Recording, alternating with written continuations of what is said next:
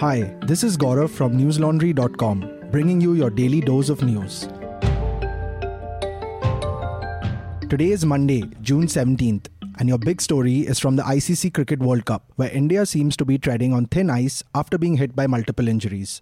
Yesterday, India defeated arch rivals Pakistan for the seventh consecutive time in the history of the tournament. But now it seems that apart from opening batsman Shikhar Dhawan, fast bowler Bhuvneshwar Kumar too might not be able to participate any longer. While Dhawan's participation had been ruled out after an injury during the early stages of the tournament, now skipper Virat Kohli has confirmed that Kumar will miss out on at least the next two games owing to a hamstring niggle. Kumar picked up the niggle in his third over against Pakistan after failing to get his footing right in the run up. Mohammad Shami, who wasn't even considered for the Pakistan clash even with the prevailing overcast conditions, will replace him in the forthcoming matches, said Kohli. In the aftermath of Pakistan's defeat, former Pakistani fast bowler Shoaib Akhtar expressed frustration on his YouTube channel. He launched a scathing attack on captain Sarfaraz Ahmed, calling his captaincy quote unquote brainless. Akhtar said, and I quote, I can't understand how Sarfaraz can be so brainless. How could he forget that we don't chase very well? Knowing our strength, which is bowling, is important. The game was half won by Pakistan when Sarfaraz won the toss, but he tried hard to lose the match. The toss was very crucial, and even if Pakistan had made 260 with their bowling, they could have defended it. So I think it was just brainless captaincy. It's a very saddening and disheartening performance from the Pakistan team captain. I wanted to see shades of Imran Khan in him, but it's too late for him now. Close quote. He also singled out bowler Hassan Ali, who went for 84 runs in his 9 overs, as one of the culprits of Sunday's tie, saying that he felt Hassan was only interested in playing T20s and the Pakistan Super League. India is scheduled to play Afghanistan on June 22nd, West Indies on June 27th, and England on June 30th. Thousands of doctors across the country today joined a nationwide strike called by the Indian Medical Association as a mark of protest against last week's assault on two junior medical practitioners at NRS Hospital in Kolkata.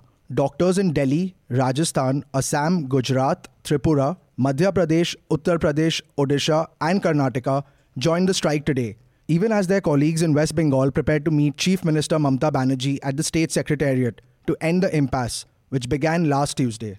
PTI reported that more than 100 private hospitals, nursing homes, and clinics in Karnataka had suspended their outpatient services. However, Government hospitals reportedly remain open after the Commissioner of Health and Family Welfare issued a circular to the same effect. Although all non essential services, including outpatient departments, remained closed at many hospitals from 6 am onwards, the Medical Association has assured that emergency and casualty services will continue to function. As we record this podcast, we have received news that the junior doctors in West Bengal have decided to call off the week long strike after meeting with Banerjee this afternoon who has promised increased security measures to the fraternity. The death toll of children suffering from acute encephalitis syndrome has risen to 93 in Bihar's Muzaffarpur. According to a release issued by the district administration on June 16th, 93 children have died so far at Sri Krishna Medical College and Kejriwal Hospital in Muzaffarpur. Out of these, 76 children have died at the former, where Union Health Minister Harshvardhan visited yesterday to meet with patients' families but was faced with protests from the family members instead. State government officials have maintained that a majority of the victims had died due to hypoglycemia, a condition caused by very low level of blood sugar and electrolyte imbalance. Attributing heat and humidity as a possible reason behind the disease, Vardhan said that the Ministry of Earth Sciences would help formulate an action plan with the state government to deal with the situation. Speaking with the media ahead of the commencement of the 17th Lok Sabha today, Prime Minister Narendra Modi said that all political parties need to work in the larger interest of the nation without any bias. He also underlined the importance of the opposition in parliamentary democracy and expressed hope that the opposition would play an active role and accordingly participate in House proceedings. Modi said, and I quote, When we come to parliament, we should forget about Paksh and Vipaksh. We should think about issues with a Nishpaksh spirit and work in the larger interest of the nation. The opposition need not worry about their numbers in the Lok Sabha. Close quote. The first session of the newly constituted lower house will continue till July 26th. This is the second term that not a single opposition party has got 10% or 54 seats of the total strength of the house, which means that no opposition leader can technically be conferred the title of leader of opposition. A Sikh tempo driver and his son were brutally beaten up by Delhi police outside Mukherjee Nagar police station on Sunday. In multiple videos of the incident that have been doing the rounds, The driver is seen being kicked in the face and then being beaten with a stick by the cops, while his son pleads with the police officer not to beat up his father. A senior police officer said that the accident between a Gramin Seva tempo and a police vehicle occurred in the evening, leading to a brawl between a police officer and the tempo driver, which soon turned violent. According to India Today, a police officer was injured after allegedly being attacked by the Sikh driver, who was armed with a sword. Three cops have been suspended for allegedly thrashing the father son duo. Deputy Commissioner of Police Vijayanta Arya suspended Assistant Sub Inspector Sanjay Malik and Devendra, as well as Constable Pushpendra in connection with the case, reported ANI. Hong Kong's political crisis entered its second week today after protesters who had filled the city streets in record numbers on Sunday rejected an apology from leader Carrie Lam and vowed to continue their fight against a controversial law that she had championed.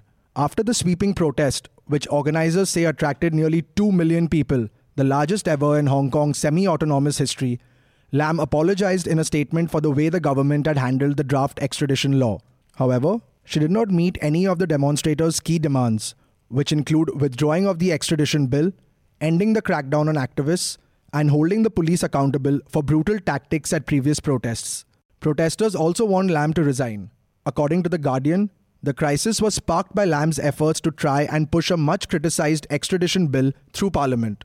The bill would allow both residents and visitors to be sent to China for trial in opaque, communist controlled courts, which many in Hong Kong fear would prove a devastating blow to their economy and society. Lu Kang, a spokesman for China's foreign ministry, said on Monday that Beijing would continue to support Lam.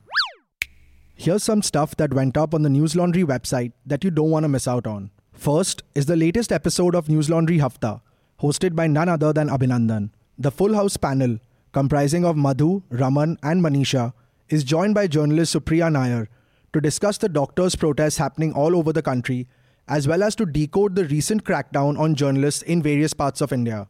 Ayush joins in on the panel as well to talk about his recent ground report on the Aligarh murder case. He recalls how the village of Tappal has become a hotspot of communal violence and how the police did a commendable job of calming them down.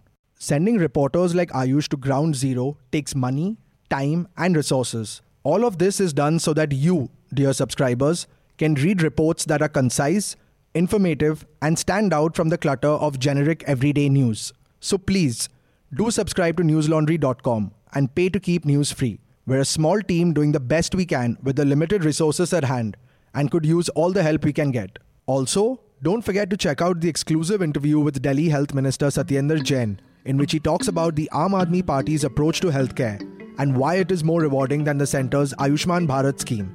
That's all the news we have for you today, folks. Have a good night or a great day, depending on where you're listening to us from. See you tomorrow. All the News Laundry podcasts are available on Stitcher, iTunes, and any other podcast platform. Please subscribe to News Laundry. Help us keep news independent. To catch all our podcasts on news, pop culture, current affairs, and sport, visit newslaundry.com. Follow us on Facebook, Twitter, and Instagram, and subscribe to our YouTube channel.